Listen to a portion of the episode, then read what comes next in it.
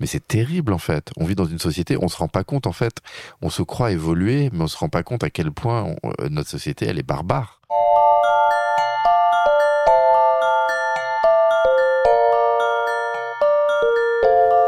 Bonjour à tous, je m'appelle Estelle Abou et je vous souhaite la bienvenue sur Réel.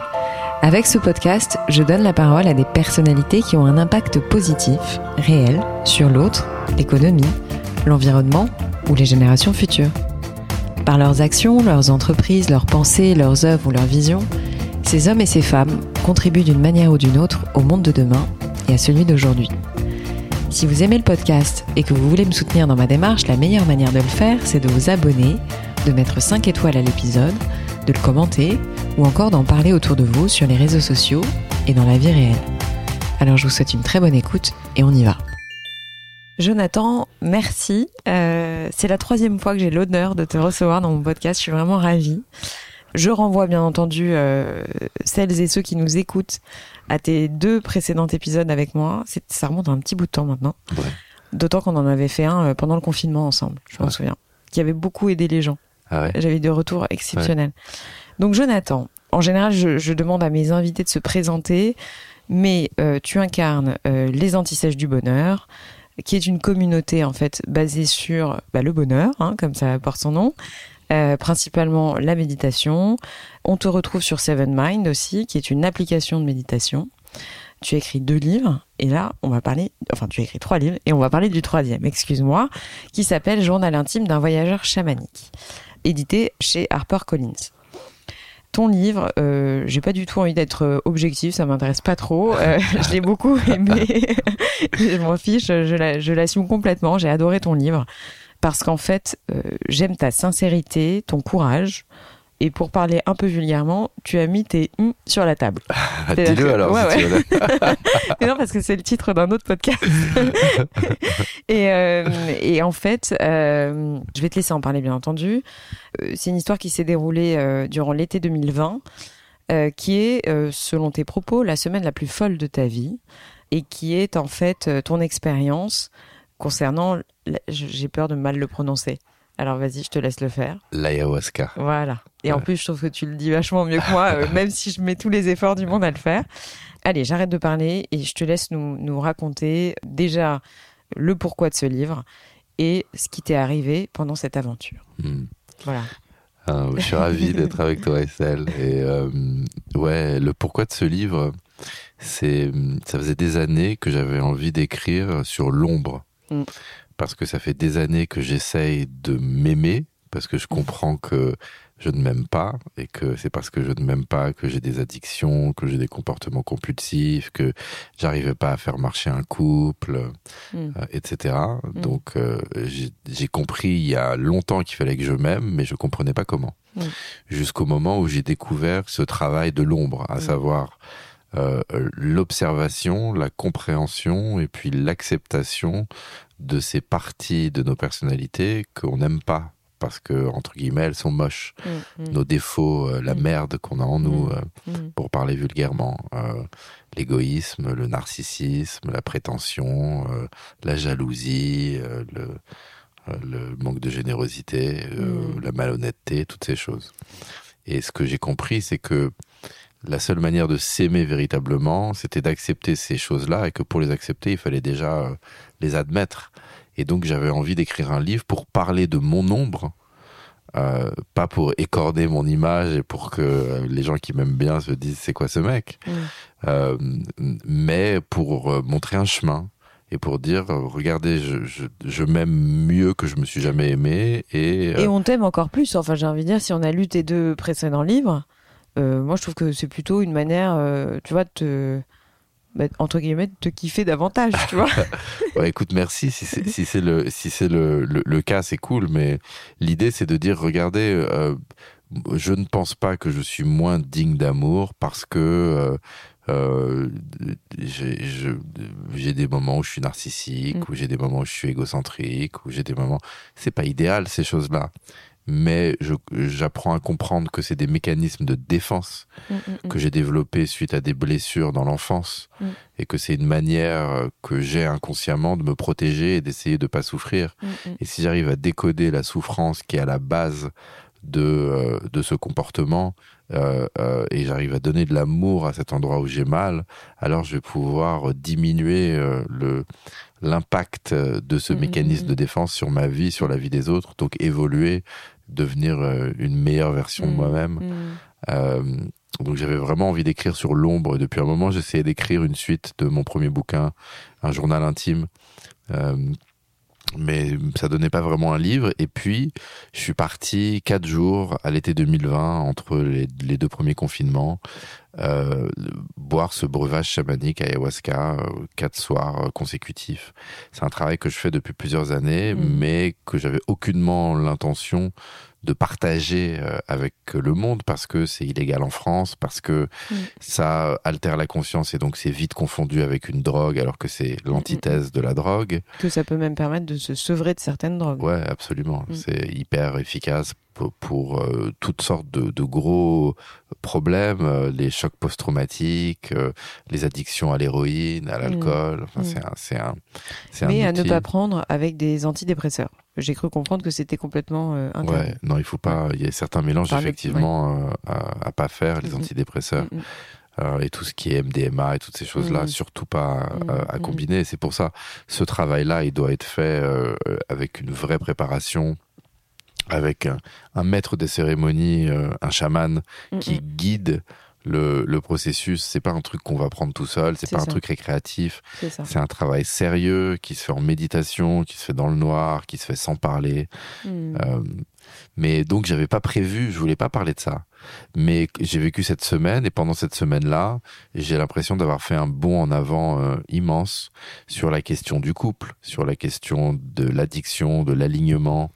Euh, et du rapport à l'enfant intérieur et qu'il fallait absolument que je partage les enseignements avec des gens, mais pour partager ces enseignements, il fallait que je raconte euh, l'ayahuasca et le, et le théâtre de, de, de tout ça. C'est ça. Et finalement, euh, comme tu le dis, ça part d'une, d'un effet, une sorte de déclic qui a peut-être été la goutte d'eau qui a fait déborder le vase, au sens où tu avais peut-être eu ce, ce genre de, de sujet, mais c'était une relation avec une jeune femme, pour ne pas la citer Caroline, puisque je sais que tu utilises des, des noms qui ne sont pas les bons. C'est pas son vrai nom. Et en l'occurrence, t'es tombé sur une Wonder Woman qui a voulu que, bah, on va pas tout révéler, mais une, nana assez spéciale, on va dire ça comme ça.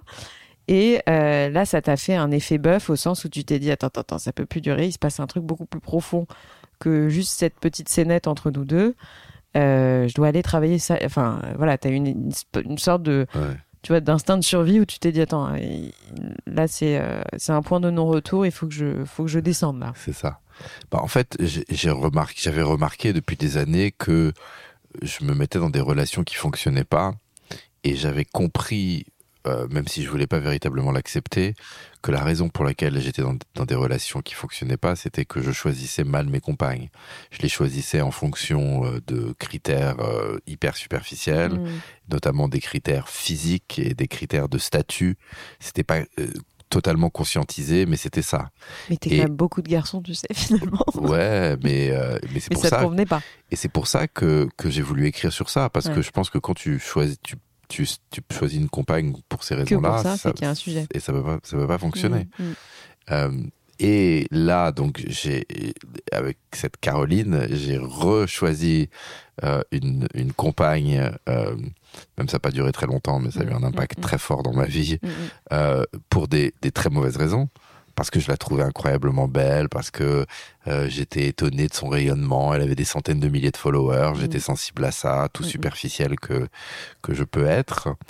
Euh, et, euh, effectivement, donc on s'est vu, on s'est rencontrés, euh, euh, et, et, ça a été une expérience très humiliante pour moi. J'étais pas habitué à ça en fait. Été un peu l'arroseur arrosé. Mm. J'ai eu l'impression parce que je, je, je, pense que ça m'est arrivé vraiment d'instrumentaliser une femme. Une femme. Mm. Euh, et là, j'étais instrumentalisé moi, même mm. si j'essayais moi de l'instrumentaliser aussi. Mais bref, on s'instrumentalisait tous les deux. Mais j'ai, mais, mais, euh, mais ce qui est, enfin, il est ressorti donc de l'humiliation, de la douleur, euh, de la honte, beaucoup de choses, et où j'ai senti très fort la vie me disant, écoute, si tu continues à faire les mêmes conneries, alors que tu sais que tu es en train de faire une connerie. Parce que avant d'aller rencontrer cette meuf, je savais que j'étais en train de faire une connerie. J'ai traversé la France pour aller passer trois jours avec une femme que je ne connaissais pas. Mm. Euh, euh, et il y avait une voix qui me disait n'y va pas, Mm, mm, c'est des conneries. Et il y avait une autre partie euh, de moi qui disait vas-y. vas-y, vas-y, vas-y, vas-y, n'écoute rien d'autre.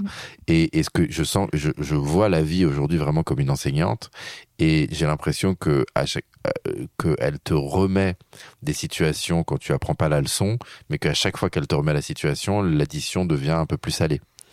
Et que là, c'était une manière de dire, regarde, là, euh, c'est une bonne humiliation comme t'as pas connu. Si tu continues à merder, ça va être de, de, de pire en pire. Et donc, C'est la définition d'Einstein de la folie, c'est la répétition. ouais, ouais, de- c'est ça. Ou Kung Fu Panda.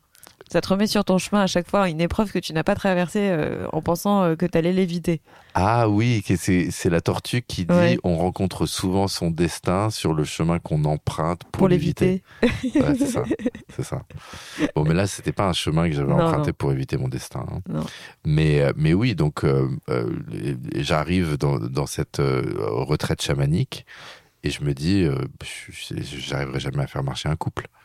Et, euh, et il s'est débloqué des trucs pendant cette semaine qui justement m'ont permis de commencer pour la première fois de ma vie une, relation de couple éveillée. Mais c'est justement ça qui m'a fait un peu tilt. Parce que, euh, comme ça, à travers ton expérience, tu abordes des sujets, donc le couple, la domination, le rapport homme-femme, euh, l'amour, enfin le sexe, bien entendu. Et, euh, et si tu veux, moi, j'ai pas pu m'empêcher de faire un parallèle avec euh, l'accumulation des divorces. C'est-à-dire que, euh, encore une fois, toi, euh, j'ai envie de dire, tu as eu la chance de ne pas t'être marié, d'avoir eu des enfants, etc tant que tu n'avais peut-être pas fait ce travail sur toi. Tu vois ce que je veux dire? C'est- enfin, c'est une chance ou c'est un Mhm. mérite, euh, peu importe. En tout cas, tu euh, tu t'en es bien sorti. Mais euh, si tu veux, je, je- moi, je vois le nombre de divorces que j'ai autour de moi avec deux, trois enfants. Euh, et voilà, je me suis dit, mais certaines. Enfin, non pas que je sois contre le divorce, hein, bien entendu, je suis moi-même divorcée, mais. euh, et que tout le monde a le droit à l'erreur. Mais après, c'est vrai que quand tu vois une profusion de choses comme ça qui se répètent en permanence, tu te dis, mais il y a forcément un sujet de fond. C'est-à-dire, c'est pas simplement deux personnes qui s'entendent pas, tu vois ce que je veux dire Évidemment. C'est qu'un divorce, pour moi, est révélateur de un travail qui n'a pas forcément été fait, Mais attends, la, la, la, en partie. la plupart de la population ne s'aime pas. Ouais. Et quand je me mets dans un couple alors que je m'aime pas, Comment veux-tu que ça marche C'est très compliqué. Mm, mm. Parce que du coup, je. j'ai- vas chercher chez l'autre quand même ce besoin, c'est ça, ce besoin d'amour. Mm. Je sais pas me, satisfaire ses besoins moi-même, donc je demande à l'autre de satisfaire ses besoins. Ça Mais fait une catastrophe. C'est ça, l'autre ne pourra jamais satisfaire ses besoins. Donc, euh, donc on choisit. euh, comment est-ce qu'on choisit ses- ses- sa compagne, son compagnon euh, Critères de beauté, critères de statut, critères d'argent, critères d'éducation. Mm, mm. Que c'est souvent comme ça. Ouais. Après, il existe des rencontres, des vraies rencontres, des vraies compatibilités ou des personnes qui comprennent intuitivement Mm. que être dans un couple, c'est être au service de l'autre Mm, mm. que euh, être dans un couple, c'est être avec un enseignant qui va venir euh, Taper là où ça fait mal. Exactement. taper là où ça fait mal. Et que quand on vient taper là où ça fait mal, tu peux dire à l'autre, tu sais, quand tu tapes là, ça fait mal. Mais surtout, ce que tu fais, c'est de comprendre pourquoi j'ai mal. Voilà, exactement. Et, Ouais, et, et- et qu'est-ce qui fait mal? Mm, Et mm. comment est-ce que. Parce que l'autre parfois ne fait pas mal, sans- enfin fait pas mal euh, souvent, ne fait pas. Mais inconsciemment, et, l'autre est là pour ça. Bien sûr. C'est ça aussi. Moi, je pense qu'il y a un truc mystique où tu choisis. euh, ton- Celui qui va te t'élever ou te te faire te poser des questions, quoi. C'est ça, euh, celui qui va venir taper là où ça fait mal, Mm. parce que tu as besoin de ça. Le couple, il sert à ça. bien Avant sûr. tout, le couple, c'est. euh, Avant, je pensais que le couple, c'était pour obtenir du plaisir ou pour euh, obtenir cet amour que, que je voulais recevoir. Et je comprends aujourd'hui que c'est un outil d'évolution. Bien sûr. Et ça, je pense que très peu de gens l'ont Mm. compris. Mm. Et c'est pour ça que je crois qu'il y a beaucoup de divorces. Bah, ouais, ouais. Ouais. C'est pour ça que moi, j'arrivais pas à faire marcher un couple avant. Euh, alors, euh, tu, as le mérite euh, d'avoir décrit dans les moindres détails euh, ce séjour. Enfin, j'aime pas parler de séjour parce qu'on on pourrait un truc touristique, mais c'est ce moment de vie. Et je crois que c'est la première fois que ça arrive. Enfin, c'est ce que je te disais avant qu'on appuie sur le bouton on, on. Mais voilà, moi j'avais entendu, bien entendu, entendu, bien entendu, à couper, j'avais entendu parler de, cette plante, en fait, de ce cérémonial, je sais pas comment on peut l'appeler. mais ça me paraissait très lointain. Je comprenais pas trop ce qui s'y passait. Je, je, te dis pas que je pensais que c'était un truc de perché, mais au contraire, je pensais pas ça.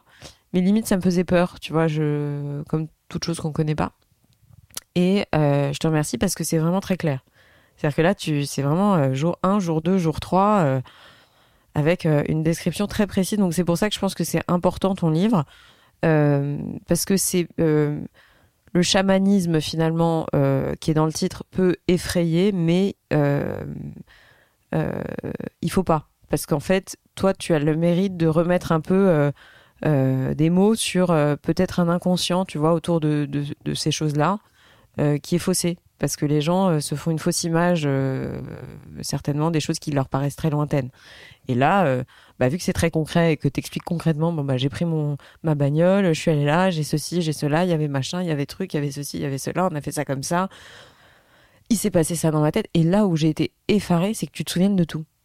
Parce qu'en fait, pour moi, c'était un blackout. alors, je me trompe peut-être, encore une fois, c'était peut-être une, une, pensée, enfin, c'était peut-être une croyance fausse, hein, mais euh, j'étais très étonnée parce que euh, pour moi, il y avait une sorte de blackout. Tu vois ce que je veux dire? Comme dans les sessions vaudou où il y a un truc euh, où, tous, où les gens se souviennent pas trop de ce qui leur est arrivé.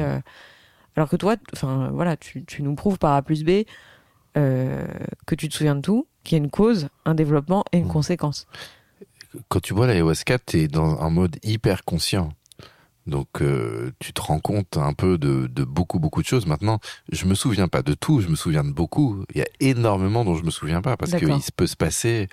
Tu peux, euh, tu sais, c'est comme quand tu tu la nuit tu vas rêver et t'as l'impression que le, les, les, détails qu'il y a pu avoir dans tes rêves dont tu te souviens pas, euh, c'est des, des, semaines que tu as vécu, des, des, des années mm, euh, mm. dans, dans, ton rêve, alors que tu sais qu'il s'est passé que quelques heures. Ça. Et c'est un peu c'est un peu pareil avec une cérémonie ayahuasca. Tu peux vivre tellement de choses. Donc euh, ce que je retranscris, c'est seulement ce dont je me souviens, et c'est c'est déjà beaucoup. Ouais. Et c'est énorme parce que voilà, tu, tu, tu, tu décris tout autant le les parties, euh, on va dire, agréables, enfin agréables. Et justement, c'est ça qui est cool parce que tu, tu mets la dualité, euh, enfin, tu mets l'aspect négatif face au côté positif, tu vois. Et, et je trouve que c'est un travail super intéressant. D'une part parce qu'il s'apparente à la psychothérapie, enfin que voilà, tu, tu, fais une vraie psychothérapie accélérée d'une certaine manière. mais je tiens quand même à préciser un truc, c'est que je, je t'en avais fait d'autres avant. Hmm. Donc peut-être que ça, peut-être que les précédentes t'ont servi à ce que celui-ci soit vraiment euh, un facteur d'évolution profond. Oui, non, je sais pas. Oui, absolument. De toute façon, c'est c'est c'est un chemin. Mm, mm. Euh, on déplore beaucoup, euh, souvent, la mondialisation, le le fait que tu manges la même chose, que tu sois à Copenhague ou à Mexico City, que tu mets les mêmes fringues que tu sois à New York ou euh, à Paris. Enfin, mais il y a quelque chose qui est formidable, c'est euh, la mondialisation de la spiritualité. Hmm. Aujourd'hui, moi, je suis un Français, je peux aller au Brésil.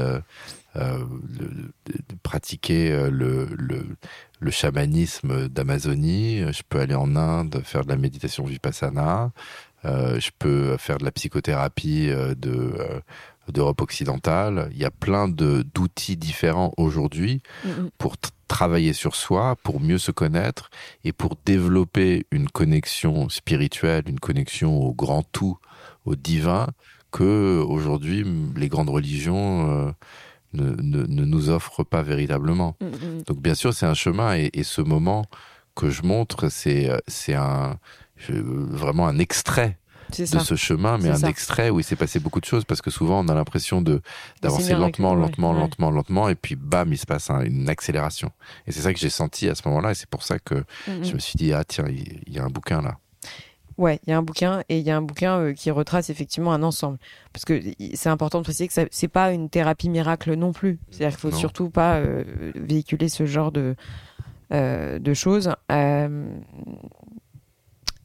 oui, alors attends parce qu'il y a un truc aussi qui m'a euh, beaucoup plu, c'est que tu abordes finalement plein de thématiques euh, sur ton quotidien. Tu remets en question beaucoup de de choses que tu fais ou que tu faisais. Euh, bah, déjà, la consommation de drogue, douce ou dure, enfin, on les appelle comme on veut, jusqu'à tes choix musicaux. Et ça, j'ai trouvé ça super intéressant. Hmm. Parce qu'en fait, comme je le disais, j'ai deux ados à la maison et qui ne sont pas mes enfants, mais qui sont comme mes enfants. Et, euh, et si tu veux, euh, j'ai découvert, je ne sais pas si tu vois ce que c'est la drill. Non. Alors, c'est euh, le, le, maître à, penser, je pense, de la drill était Eminem, à savoir un phrasé ultra, ultra, enfin, très rapide. Ouais.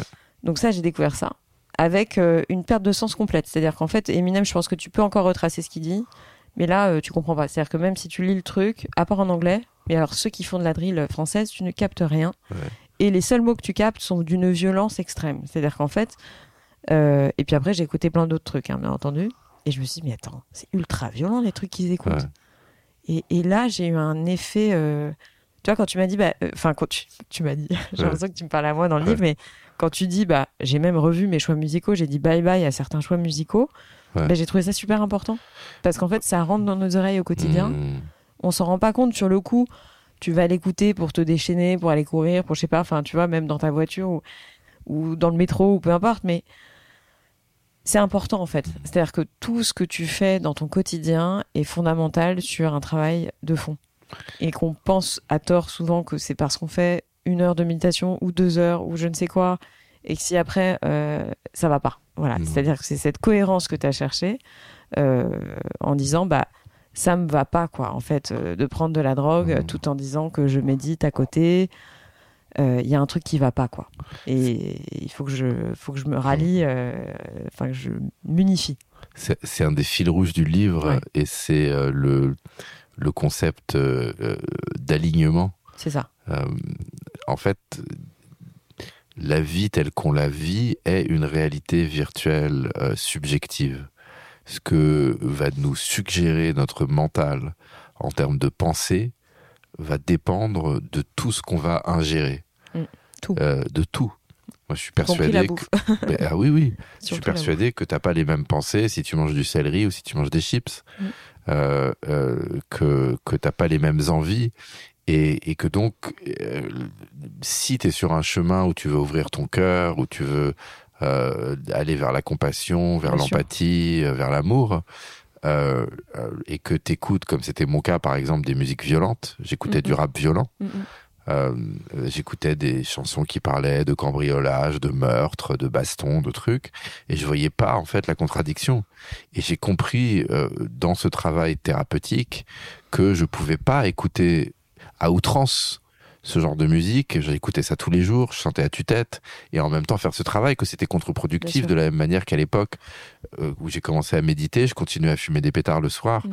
Et je voyais pas, je me disais, bon, je fais un truc de mieux, euh, et puis je peux quand même, je, pensais pouvoir avoir le beurre et l'argent du beurre. Mm. Mais en fait, on a tous tendance à être désalignés, à avoir certaines valeurs, certaines croyances, et puis à pas se comporter. De manière alignée avec ces choses-là. Et je pense que c'est hyper important. Et moi, à l'époque, mes films préférés, c'était Pulp Fiction, Reservoir Dogs. C'était, je les ai vus des, dizaines de fois, ces films. Mm, euh, euh, aujourd'hui, je regarde ça et je vois que c'est une glorification de la violence. Bien sûr. Et que la violence est devenue tellement. Euh, je peux plus la regarder, moi. Tellement, mais c'est ça, mais tellement banale mais c'est terrible en fait. On vit dans une société, on se rend pas compte en fait. On se croit évoluer, mais on se rend pas compte à quel point euh, notre société elle est barbare. C'est ça. Et, et, et, si on veut sortir des schémas dans lesquels on est, euh, euh, on doit s'aligner, on doit faire attention. Mais je vais te dire, moi, ça va beaucoup plus loin que euh, la, la, drogue ou le, le, le, rap violent. J'ai vu par exemple que j'avais une obsession avec les films Marvel et la compétition sportive qui euh, euh, qui en fait nourrissait l'énergie de la domination, mmh. nourrissait, nourrissait l'énergie de la compétition, et que cette énergie de la compétition, de la domination, c'est elle qui met des groupes contre d'autres et qui est à l'origine de la xénophobie, du racisme, euh, euh, du sexisme, et que en fait de dire euh, oui bah si je vais voir un film Marvel, j'augmente les chances que je vais avoir des pensées racistes, ça peut paraître tiré par les cheveux. C'est pas faux. Mais aujourd'hui c'est ce que je ressens. Mmh. De la même façon que quand je suis obsédé par par le sport, mm. bah, je vais être plus dans une un esprit, trompette, un esprit hiérarchique. Performance, ouais. ouais d'être au-dessus des autres. Ouais, c'est ça, mm. et obsédé par la hiérarchie. Mm, et le problème de la, la hiérarchie, c'est le problème qu'on a dans notre monde aujourd'hui, parce qu'on a assez, il y a assez à manger pour tout le monde, il y a assez de richesses pour tout le monde, mais on a décidé, euh, nos sociétés, qu'il y avait des personnes qui étaient plus importantes que d'autres. Euh, et, et, c'est un système qui permet ça. Et donc, euh, on, on, a des crises qu'on n'aurait pas si on était plus dans la, dans la collaboration, dans le partage, moins dans la compétition et la domination. Euh, on parlait rapidement des blessures d'enfance, mais, euh, mais j'ai quand même été très très intéressée par un passage que j'ai lu euh, sur l'enfant roi. C'est-à-dire que, encore une fois, je, suis maman, donc je ne blâmerai jamais de maman. Encore plus pour un trop plein d'amour. donc c'est pas du tout l'objet, mais c'est vrai que on, on, reproduit nos. Enfin, un jour quelqu'un m'a dit on engendre nos névroses. Euh, et c'est vrai, c'est-à-dire que tu as été élevé avec un papa qui, bon, t'aimait, on va dire, d'un amour euh, conditionnel, enfin euh, voilà, alors que ta maman t'aimait d'un amour inconditionnel et t'as donné beaucoup d'amour, t'as centralisé, t'as as, cédé à tes caprices, mais bon, qui ne le fait pas Honnêtement, c'est très compliqué ce rôle. Donc, mais c'est vrai que ce que j'ai aimé, c'est que t'as fait un lien entre euh, cette nécessité d'être au centre de la, enfin, ce, fait d'être au centre de la vie, d'être un enfant roi, et cette incapacité ensuite à te connecter aux autres. Et je trouve ça très très intéressant comme sujet parce que euh, dans l'éducation, euh, c'est très simple de céder aux caprices. C'est très simple de donner à un enfant ce qu'il veut tout de suite maintenant parce qu'on a l'impression qu'on lui donne de l'amour. Hmm. Mais en fait, on le prive d'une capacité d'adaptation plus tard. Hmm. Et ça, je trouve que tu le dis là de manière en deux pages. Hein mais j'ai trouvé ça d'une limpidité et d'une simplicité. Enfin, tu le dis de manière ultra simple et sympathique, euh, mais qui prête à, réflexion parce que euh, euh, parce que c'est si vrai. Mm. Et ça peut arriver dans tous les couples. C'est-à-dire que un père un peu négligent, un peu absent, qui qui va un peu délaisser son enfant, une mère qui va vouloir surcompenser justement l'absence du père. Enfin, tu vois, et mm. Et, et du coup faire faire d'un enfant qui a une un enfant qui a du mal à se connecter aux autres, qui va du coup se sentir isolé, qui va en plus plus tard ressentir une blessure parce que bah ouais mais t'as eu beau m'aimer à 100% maman, euh, papa m'a pas aimé donc je vais mmh. aller chercher euh, mmh. une manière de, de et tu dis un truc très vrai sur les addictions qui n'est pas forcément euh, reconnu scientifiquement, je sais pas. Mais en tout cas, tu dis qu'on va souvent aller dans une addiction pour avoir ce, cette satisfaction ou cette récompense qu'on pense euh, ne pas avoir eu euh, durant notre enfance. Mmh.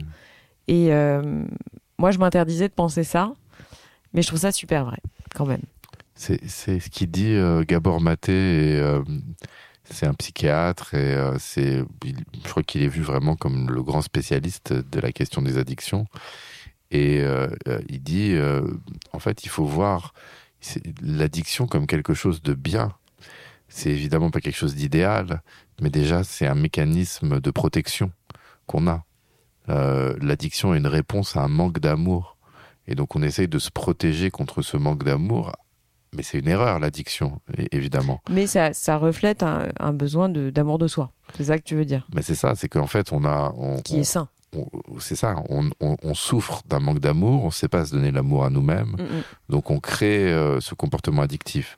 Ce qui fait que euh, si tu essayes de, euh, de te concentrer sur les, sur les addictions individuelles sans aller à la source, tu vas faire que créer de nouvelles addictions. Mm, si tu veux t'attaquer au comportement addictif en général, il faut essayer de comprendre quelle est la blessure qui est à la source de ce comportement et aller donner de l'amour à cette blessure. Euh, outre tous ces sujets qu'on a déjà abordés, donc tu évoques tout là, tu fais un, vraiment tu fais table rase.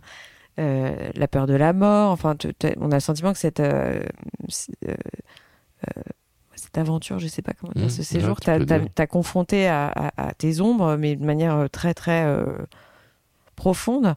Est-ce que quand tu es sorti de là, en fait, aujourd'hui, au moment où on se parle, est-ce que tu as le sentiment que tu es moins addict est-ce que tu as le sentiment que tu as, euh, comment dire, euh, moins peur de la mort? Est-ce que tu as le sentiment que tu as moins peur de la maladie?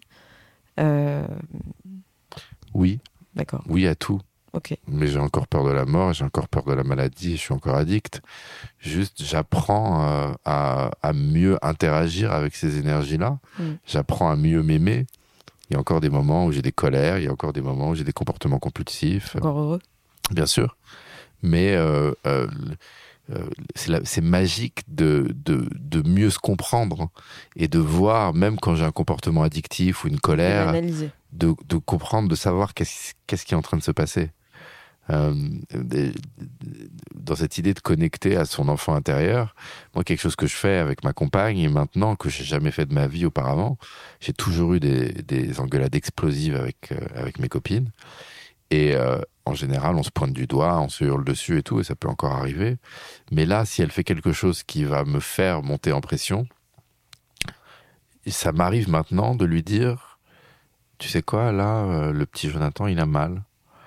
Là, euh, le petit Jonathan, euh, il se sent pas aimé parce que tu, j'avais une histoire que je voulais te raconter. Et, clairement, ça t'intéressait pas ou tu, m'as pas laissé une part de ce gâteau. Mm qui avait l'air délicieux, des petits trucs cons comme mm. ça. de toute façon, c'est des petits trucs cons qui font. Ah bah, c'est toujours des trucs cons hein, dans le couple. Ça, ça, part jamais de. Qui font sortir les blessures. Mais de voir, plutôt que de mettre ma carapace de colère et de faire péter un conflit, de mettre en vulnérabilité, de prendre le risque qu'elle se moque de moi et dire quoi, le petit Jonathan? Mais que et de voir qu'en fait non, elle, elle, honore cette vulnérabilité et du coup on peut en parler. Et elle, peut beaucoup mieux revenir vers moi et dire pardon, je voulais pas faire ça, etc. Mm. Et je vois en fait ça c'est le fruit de ce de. T'as raison. Dans la dispute, on a un rapport de domination aussi. Ouais. C'est-à-dire que c'est ça, c'est-à-dire que plutôt que de chercher à à renchérir en fait en termes de colère, de, de mots, de de surréaction, bah tu te mets en retrait et tu t'acceptes euh, de mettre à nu ta vulnérabilité. C'est ça, le mot-clé, c'est vraiment vulnérabilité, et c'est le plus grand courage qu'il y a. Donc ça, c'est une conséquence nouvelle euh, dans ce travail-là. Maintenant, je le fais pas partout, et puis tu peux pas le faire partout. Non, Quand tu, si tu te fais engueuler par le chauffeur Uber, tu peux pas dire euh, le petit Jonathan. Euh, il se sent mm, mm, blessé de ce que mm, vous venez de dire, monsieur. Tu vois, c'est pas. Tu dois faire ça. tu dois faire ça quand tu es dans l'intimité. Bien sûr. Euh, mais oui, l'idée c'est d'avancer par rapport à ça et d'apprendre à mieux gérer euh, ses propres blessures, ses addictions. Euh, ouais. Tu te sens prêt à être parent? Est-ce qu'on n'est jamais prêt? Je crois pas. D'ailleurs, tu dis un truc très vrai dans le livre. le parent parfait n'existe pas. Je dis le parent parfait, c'est celui qui n'a pas d'enfant. Qui n'a pas d'enfant, ouais. Ouais. Ouais, bah ouais. Bah, euh, est-ce que je suis prêt? Bah, ça arrive dans deux mois. Je suis comme un fou. Je suis le plus heureux du monde. Moi aussi, je le suis pour toi. Ouais, merci. je, je, sais que ça va être euh, incroyablement difficile. Euh, non. Non, faut pas dire ça. Ouais, je pense pas. Mais je sais que ça va être incroyablement génial aussi.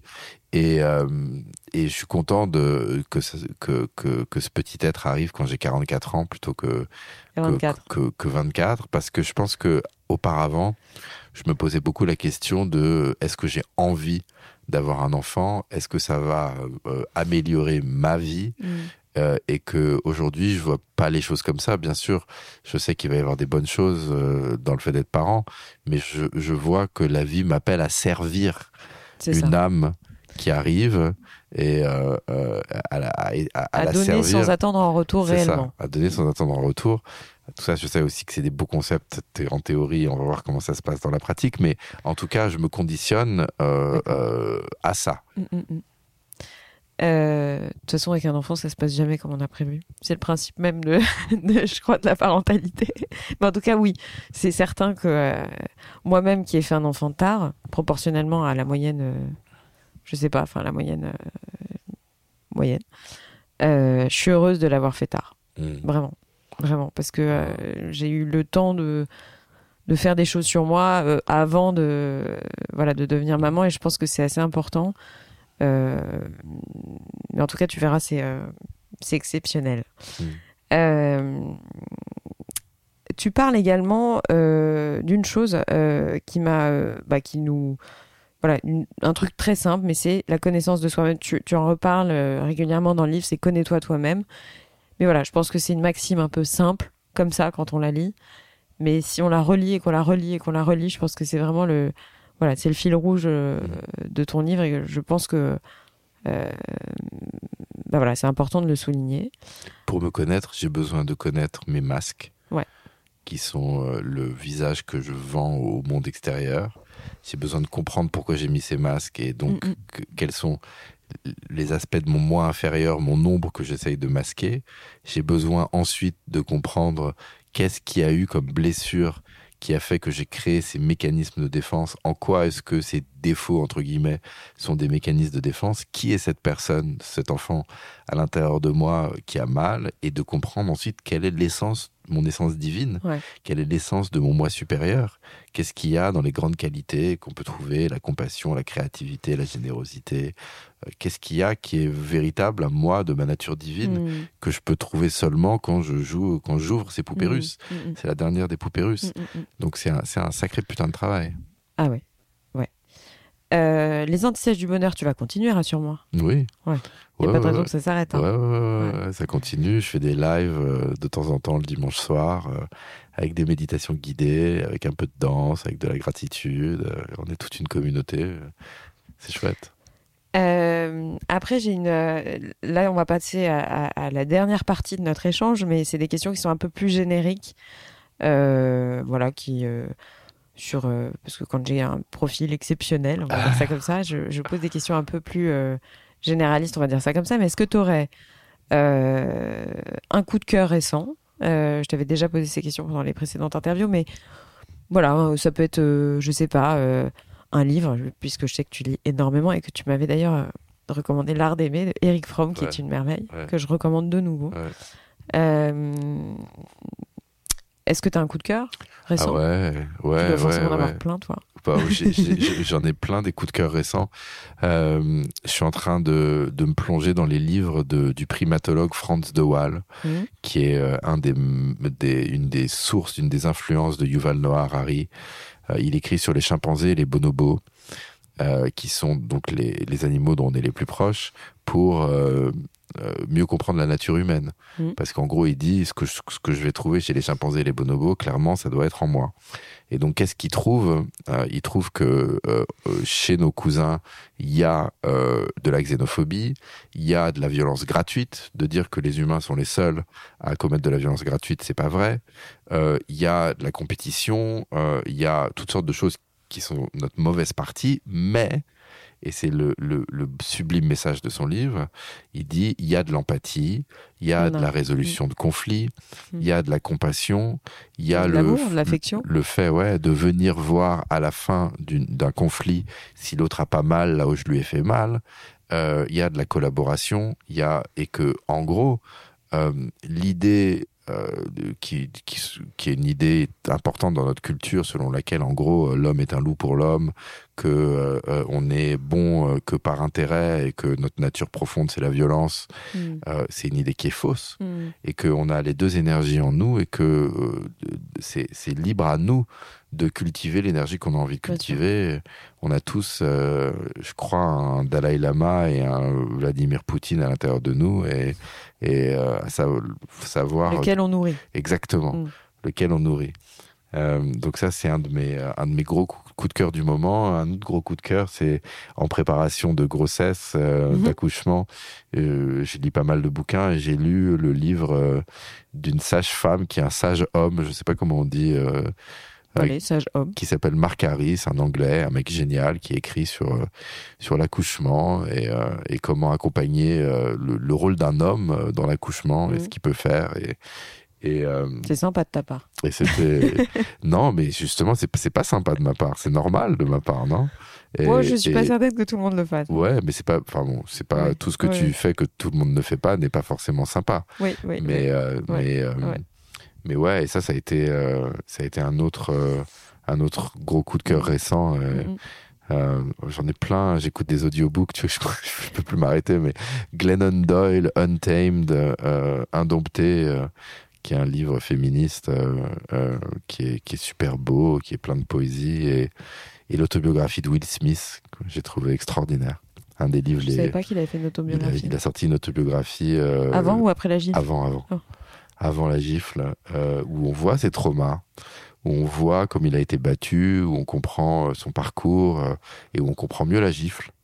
Euh, pour les personnes qui parlent anglais, euh, franchement, le, ce, son autobio en livre audio euh, qui est lu par lui est extraordinaire. Moi, j'ai vu la méthode Williams et honnêtement, tu l'as vu Ouais. j'ai adoré. J'ai vraiment adoré.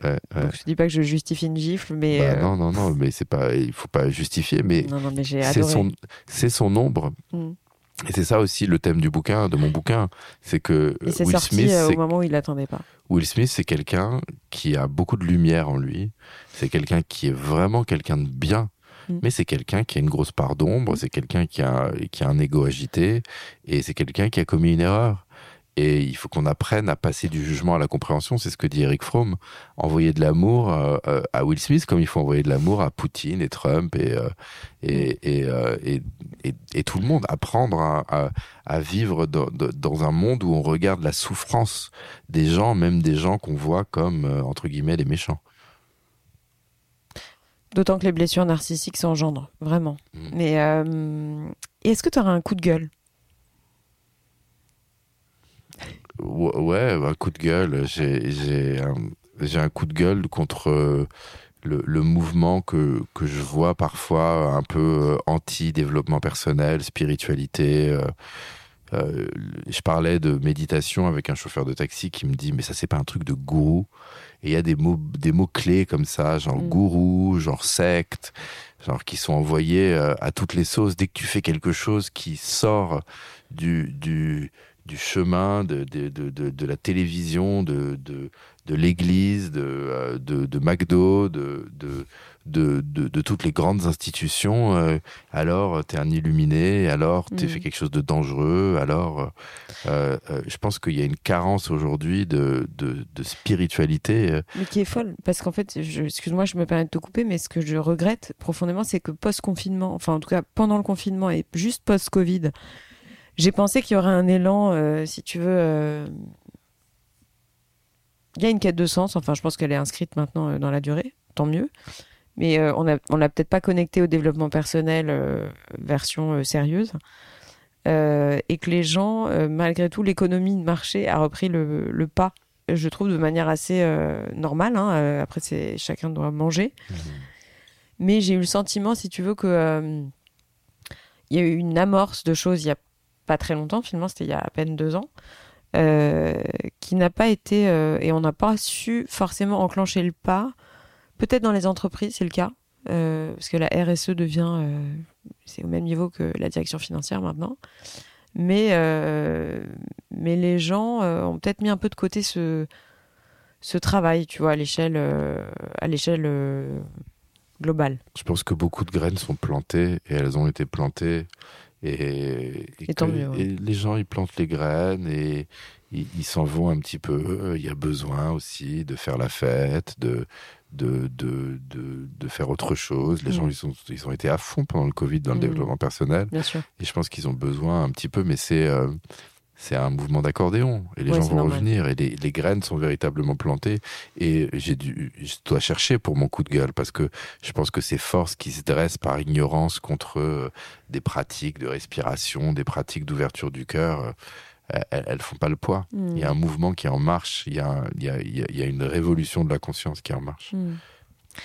Et alors j'ai une troisième question parce qu'avant je posais toujours la question c'est ta vision de la France mais honnêtement je pense que je vais arrêter de poser cette question parce que tout le monde pense que c'est politique euh, et, à chaque fois ça met les gens plus mal à l'aise qu'autre chose, donc j'ai pas forcément envie. Euh, non, maintenant, euh, bah, c'est conseil de parents. Je sais que tu n'es pas encore parent, mais ça m'intéresserait justement de savoir ce que tu vas chercher à être, quand bien même ça n'est pas le cas plus tard, mais quelle sera ta première priorité à l'égard de ton enfant? Puisqu'en général, c'est conseil de parents que je demande à des, à des gens qui sont déjà parents. Ouais, le, truc, le premier truc qui me vient, on verra si j'arrive à l'appliquer, c'est euh, de, de, euh, de, d'honorer la réalité émotionnelle de mon enfant.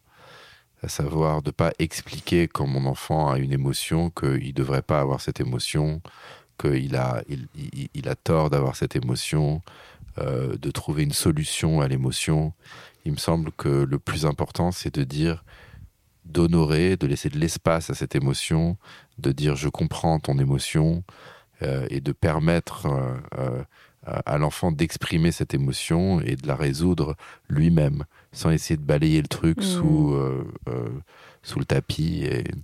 Donc ça, ça me semble, si tu veux, je vois dans les conflits que j'ai avec ma compagne que euh, euh, ça, c'est un truc parce qu'on n'a on n'a pas eu cette éducation. On a du mal parfois à honorer nos émotions. Euh, c'est, on peut dire à l'autre qu'il a tort ou qu'elle a tort d'avoir cette émotion. Et, c'est terrible ça, parce que tu n'as jamais tort. Bah non, c'est un ressenti. C'est ça. Tu n'as jamais tort. Tu peux rien faire contre un ressenti. Donc c'est ça. Donc je crois apprendre. Il me semble que que ça, c'est une des choses les plus importantes pour qu'il n'y ait pas justement de, de, trop grandes blessures ou mmh. traumas. Mmh chez mhm. l'enfant. En tout cas, de mhm. mon étude, euh, c'est ça qui ressort. je trouve ça top. Jonathan, mille merci. C'était un plaisir d'échanger avec toi. Merci à toi. Euh, et j'espère euh, te retrouver bientôt pour un prochain livre. Ouais. Sait-on jamais. Écoute, avec plaisir. Merci. Merci Jonathan. Bye bye. Voilà les amis, c'est la fin de cette interview, j'espère qu'elle vous a plu. Si c'est le cas, n'oubliez pas de partager l'épisode via les plateformes d'écoute comme Acast, Apple Podcast, Spotify ou votre application de podcast préférée. Le partage et la notation du podcast sont super importantes pour moi, donc je compte sur vous pour mettre des étoiles et des commentaires là où c'est possible. Pour vos suggestions d'invités, n'hésitez pas, je suis joignable sur le compte Instagram du podcast, Réel Podcast. Merci encore à toutes et à tous d'être de plus en plus nombreux à écouter Réel et à très vite pour un prochain épisode.